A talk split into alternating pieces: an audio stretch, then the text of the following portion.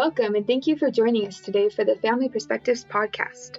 This podcast is created by students and faculty in the School of Family Life at Brigham Young University. We believe that relationships are central to living fulfilling lives, and like any skill or expertise, relationship intelligence can and should be improved and developed. In this podcast, we'll turn to the experts for knowledge and tips to help you improve your relationship IQ. I'm Misha. And I'm Eliza. And we're your hosts on today's episode. Our focus to improve our relationship IQ this month is marital enhancement. So, for today's podcast, we are going to dive into principles for smart marriages. We are excited to be meeting with professor and marriage and family therapist Dr. Dean Busby. Dr. Busby is a professor at BYU and has taught for more than 30 years. He was in academic administration for 12 years and has published many great books and research articles primarily in the area of marriage and sexuality. Thanks for joining us today, Dr. Busby. A pleasure. To start off, it seems that the institution of marriage and how individuals view marriage has changed significantly over the last few decades. We are wondering if you could talk to us a little bit about these changes and what you have observed from working with couples in modern marriages. That's a great question for me in particular because I started studying marriage over 30 years ago when it was a lot simpler. When we did our first surveys with couples Everybody knew what dating meant. Everybody knew what marriage meant. Everybody knew sort of sequences and all of that now is up in the air. In fact, we can't use the word dating anymore on our surveys because people don't date. You know, they just have hookups or they have hanging out or different labels and different things and the sequencing's all funny. And so it's much harder to get good information now because we've really changed dramatically and what I teach students about this question in particular is there has been no time in the history of the world where changes have occurred this dramatically in a fundamental social unit like related to the family. So we have seen just in our lifetimes a revolution in change, most of it for the worse in terms of what we think of in terms of traditional values, but not all. Some things have improved for the better. But as importantly, just the naming, the nature, the, you know, the way things work in terms of marriage has been really fundamentally shifted. I think the biggest change has been in the expectation now that cohabitation precedes marriage. And we're up in the close to 80 some odd percent now couples that marry have cohabited before the marriage. And so that's now seen as sort of what you're supposed to do before you marry. When I first started in my career, it was abnormal. We called it shacking up still, had negative labels to it. And, uh, and really the percentages of couples that cohabited before marriage were very, very low, 10%, you know, very low. And now it's, you know, almost all couples. And so if you don't cohabit, you're actually atypical. People say, what? How can you get married without cohabiting? So you can see that shift that's turned all the way around. And then the other one, of course, is that most people think that in order to get a career that they need to be successful at, they need a, a extensive training beyond high school. And then they don't feel prepared to be married until their careers are fully moving. And that has expanded from what used to be, you know, you married right out of high school, 18, 19, 20, 21. And now because of having to go to school and then feeling like you're not ready yet to be married until you're financially stable. It's pushing things close to 30. And, uh, and so there's a whole nother decade there of life between high school and marriage. And so couples have shifted their thinking to it's sort of the capstone achievement of your life instead of this beginning cornerstone that you start out and become an adult and marry and then you move on. There's a few exceptions to those trends nationally in some subgroups, but not many anymore.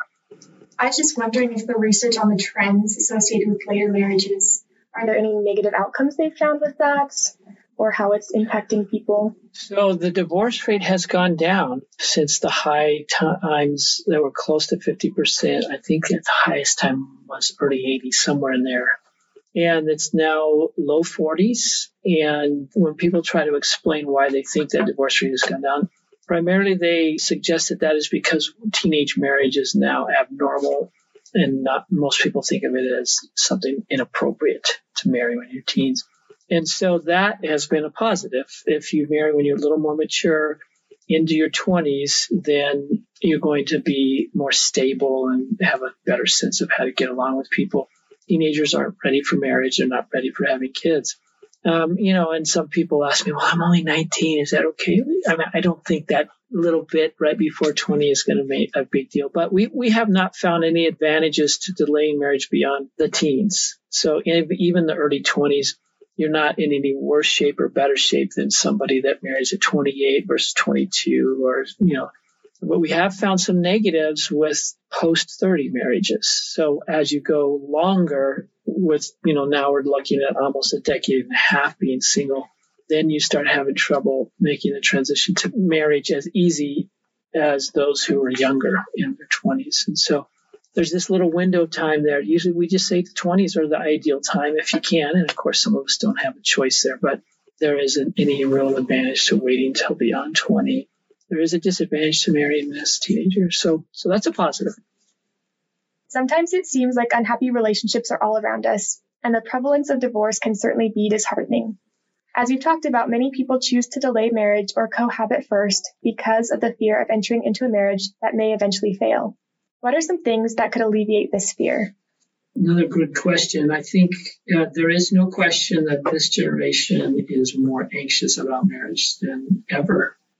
I call it not a neurosis because neurosis means it's beyond reality. In other words, their fear of divorce is greater than the reality. And so one of the things I try to explain is there's some very controllable variables that you can have in your life that reduce the chances of divorce to move it from the 40% that it is now to much, much lower to the point where it's very unlikely that you would get divorced. Those things are things like get an education, people who make, you know, from middle to upper class wages. Marriage is easier for them. Family life, you know, poverty is difficult. So that helps. That's something we can control. And education helps a lot with that. Marry somebody who's of your same faith. Have a faith that helps. Going to church is a protective factor from divorce. And then having, you know, a common faith between partners is another protective factor. Delay having children until you're married. So people that come into marriage pregnant or in other situations, then that's a risk factor. So you can control that as well. And in our faith, we say marry in the temple. That's a substantial reduction in the chances of divorce some of the things you can't control, but a lot of people still sort of have as a bonus is if their parents weren't divorced, they have a, a, better likelihood of having a successful relationship. And then I say, and none of those things have to do with how you treat your partner, which is the most important thing. So you can get the divorce rate very low by these things I just talked about. And then if you happen to just say, well, I want to be a good spouse, treat my partner with respect and love, then your chances of divorce are practically nothing. I mean, it's, it's really very, very low. So it is a neurosis. It's not a, it's not an anxiety about a fear that's likely to happen if you make certain choices. I wonder if in our culture people sometimes worry about finding the right person. What do you have to say about that? It's interesting because some highly religious people think, well, no, there's multiple people and it's not the one. But then when you really ask them specifically, what do you mean by that? And they say, well, I, I want to make sure that it's somebody who I think God approves of, then it starts to sound like the one again. I mean, it's just a different kind of the one where you have it be a spiritual confirmation, whereas somebody else might have be the one that I just fall head over heels, you know, so it, it's still the one. And so I think everybody wants to choose a partner that will be uh, compatible, that will be someone that they feel like is going to help them, you know, meet their life goals and values and stuff like that. And that those all sort of boil down to the same thing. I want to meet that that person that gives me that romantic energy and gives me the support in, in life. So it is a big, it is a big quest. It's a bigger quest than ever. Of course, we know historically people were often had arranged marriages and they did perfectly fine without all that other stuff that we've added. But in many ways, I think it's a better approach than an arranged marriage because having your choice be a central part of that and your feelings make you responsible for that choice and make you work that out a little bit more than, well, my parents hadn't picked this person or whoever the matchmaker was. But it, it does make it more complicated. And in some ways, compatibility has become an idea that's overemphasized in the sense of what people mean by compatibility. In other words, no two people are fully compatible and no two people are fully incompatible. We're all sort of, you know, mixed. The differences that we have between ourselves is a good thing, but it can also create challenges. And so what does a person mean when they want to marry somebody compatible? It's really a different list, isn't it, for each person? And those lists are often arbitrary and sort of unusual based upon some of their background characteristics. For example, I'll give you a simple one that always makes me a little crazy. Height. Women in particular do not want to marry somebody shorter than they are. Has no relevance at all for happiness in marriage. It's just a preference. It doesn't really matter, but people still, I'm just not going to date anybody that's short. And so they choose that arbitrary thing and it becomes a filter out of which maybe some really good partners that just happen to be an inch or two shorter don't get selected because that's something that's important to them. And so we have to be careful about what our individual criteria are, that we're not actually putting something important uh, off the list that should be there versus some of these unimportant things that we have because we're going to have silly preferences. That's a great point. Thank you so much. Yeah. So now it's important to focus on things that we can control, like you just said. What are some things that we can do to actively create a lasting, happy marriage once we are married? The beginning of marriage distress is really quite simple and it's lack of attention. It's as simple as that. We don't pay attention to one another. And as soon as I don't feel like my spouse is paying attention to me, then I'm going to start criticizing. I'm going to start saying negative things about her or us or life. I'm going to feel neglected. And then we're going to get into arguments. So the first thing is pay attention. We call those bids and turns that you have to you have to pay attention to the little tiny things that a spouse does to try to connect to you. You know, put their hand on your shoulder when they come home, or you put your hand and touch them. You know, you make a connection. How was your day? You don't just say, eh, okay, and just ignore them. You sit down, you have a little bit of you know, five minutes of talking. You, you know, give each other real demonstrations of affection that connect you. And so the reason this is it's an, it's almost an epidemic is that this generation, besides the neurosis, uh, they have constant partial attention is their second significant difference in as compared to previous generation. There's too many things that are drawing our attention away from the people in front of us, and they're all having to do with this thing in our pockets and purses that we carry around that gets people who have no business being in between our, our relationships in the middle of those relationships at the strangest times that we let them. You know, during conversations that are really meaningful, we'll stop and we'll answer the phone or we'll look at the, the buzz or whatever it is. And so then what's going on is that breaks our attention, which is the key to connecting. And then the partner gets the message over and over in little small ways. You're not quite as important as you should be to me everything else is as important or more important than you. And so then we go down these, these conflict traps and we start criticizing and, and having fights. So, you know, that's a very controllable thing. Well, I take that back. It, it, theoretically, it's controllable, but we have not been good at controlling our technology. We have never been good at it. When I was a kid, I was, we had no TV when I was first a kid. We, they weren't, weren't around much and we got our first TV. And of course, now our nights changed from spending some time together to watching TVs. And everybody started throwing up their hands and say, TV is ruining America. And they were right to a degree. Families were shifting their attention to something outside of the home. And some of them were excessive. And then it was the computers, and then it was the computer gaming, and now it's the, you know, the cell phones and, and all of that that it brings in. And so it's just accumulated. Now we still have TVs and we still have computers and we still, and so now you have way more devices that are asking you to pay attention to things that aren't as important as your relationships. And you're not doing a good job at it. And it's not because you're weak. It's just because those are very attractive. You know, uh, spouses can be boring and routine and the exciting sales and the exciting messages and tweets and this and that that are coming across are fascinating to us.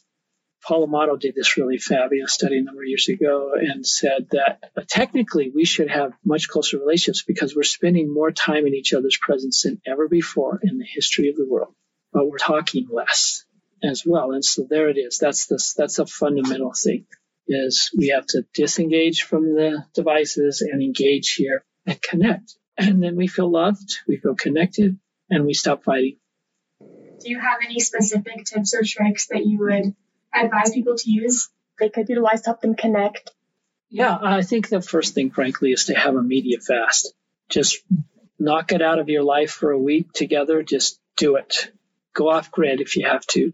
To just get it out of your system, clean your system out, so to speak, and spend the time just together. And it will be a little uncomfortable because we're not used to that level of intensity anymore. And then recalibrate, sit down together, say, okay, now that we've sort of experienced a bit of time without it and we've learned that we can be together a lot more and share more, what boundaries do we want to put around our lives so that we can be more attentive to one another? And then typically couples are doing things like during meals, as an example, dinner is a particularly important time for most couples. No media. Leave the phones out of this, the room because you won't resist them if you don't. You know, so that's an example. Or maybe it's a different time and different day or different place for them. They just start to set those boundaries up. And so then you have some built in time where you can be attentive to one another. And that's about all you need to do really is build in regular time, hopefully daily, but at least significant chunks during the week. When you get married, you realize that you and your spouse have a lot of differences. Do you have any advice for couples learning to navigate differences and potential conflict? It's a curious thing, isn't it? We are drawn to our spouses often because of the very differences that make us crazy once we're married. For example, there's typically one person that's more organized and structured, and one person's more free flowing and flexible. One person, that person's typically more creative and they're humorous and they like to joke around and tease and do things spontaneously. The other person's like, no, we got to keep to our schedule. We got to keep things organized and clean. Both things are really crucial in a relationship. And it's fun. Those differences are fun when you're dating. Now you're married and you're trying to keep a house in order and one person's leaving stuff laying all over the place and wants to just break the schedule and do this and it's getting in the way. And so then you start fighting about something that used to be so attractive. So we, we have to just recognize that as you try to build a life together, those different approaches that are important and crucial turn from being something that was attractive to something that's irritating. The change is not because the partner changed. It's because the experience built up and the friction sort of around those different approaches starts to emerge. It's nothing's wrong. It's supposed to happen. And so you should be having some fights. If you're not having fights, you're not being honest with one another to tell the truth. You're avoiding it. And that's just about as bad. Because when you avoid, you have tension and you avoid talking about it, then it builds up and it comes out too strongly. So if I've been irritated something you've been doing for a whole week, when you do it again, then I fly off the handle rather than first time or two, then I'm just going to say, yeah, that, I don't like it. And it's very subtle and soft. We can work through it rather than I now have an explosion. Would you stop doing that? You know, because you're making me crazy now. Because it's not because you're making me crazy. It's because I haven't had the courage to say to you the things that are getting in my way. And so don't avoid them. And then when you begin to talk about those differences, recognize that there's going to be a natural process of defensiveness. That as you talk about things that are the way you are as a person, like this person who's spontaneous, why are you getting on me about that? That's how come we have so much fun together. You know, so automatically you feel like I'm getting attacked. You're not. And so when you get defensive, you have to be able to track yourself and your partner so that you can deal with that emotional intensity and stop before you get to the place where you'll start injuring one another. And it's pretty simple to pick up. You can see when your spouse is upset and you can feel when you're upset and just taking a little bit of break and then coming back to it and saying, I'm sorry, I came across so strong and you know, let's talk about it again. Just recognizing that there's this tendency to get defensive and then get emotionally sort of flooded and then come back and keep working through it. And and that it's healthy to have those arguments as long as you don't get to this place where you're saying really crude and rude things to each other you know that you're keeping it in a range there's some criticism there's some defensiveness there's some things that could have been said better but they're not mean and they're not you know cruel kind of stuff. As you work through that the working through the differences is actually very crucial for building a better relationship a place where you can feel vulnerable and really share things that you're struggling deeply with that you need to share with one another. But if you can't talk about differences like that, then you keep it surface. The connection is too weak. And when you hit difficulties in life where you can't avoid those differences and there's high stress, that kind of stuff, you'll, you'll get fragile as a relationship. So fighting's important. And, you know, people in our culture have a problem with that because they think of fighting as contention. And I try to say contention is when you're getting mean, you know, and differences and learning to negotiate and learning to is just normal relationships. And it means you love somebody when you get to the point where you're spending enough time where that friction's occurring, sort of rubbing against each other's differences. That's a good thing but you have to manage it and you have to track each other and help each other and keep it from getting to be contentious. But some people, because they might have grown up in a home that was very contentious and hostile, as soon as people, there's tension, they back out and they avoid and they won't allow the conversations to continue. And so then again, they keep that relationship at the surface level. And it's just as damaging as hostility. Avoidance and hostility are the same thing. They're just different sides of that coin. You're not working through your differences in a way that's helping your relationship grow closer. Over time in marriages, spouses can come to find that their relationship has grown mundane or stale. Do you have any advice on what we can do to keep love alive long term in our marriages? Uh, well, I study sexuality, um, and that's where that kind of energy you're talking about is that um, creative, passionate, loving intensity is. And it is also one of the areas that can get monotonous as quick as anything. And it's just naturally what happens. And when we repeat something over and over in our relationship, and so the key is allowing yourself to pay attention to your sexuality and noticing those very, very early signs of monotony. Uh, so, and usually it's just very subtle feelings that as you think about being sexual with your partner, there's a sort of, sort of, I don't know what the boredom feeling is, what to label it. It's just sort of a flat. It starts to feel a little bit flat is the earliest sign of that. And so then that tells you that you've lost that creative energy and, and sexuality by its nature should be fun and creative.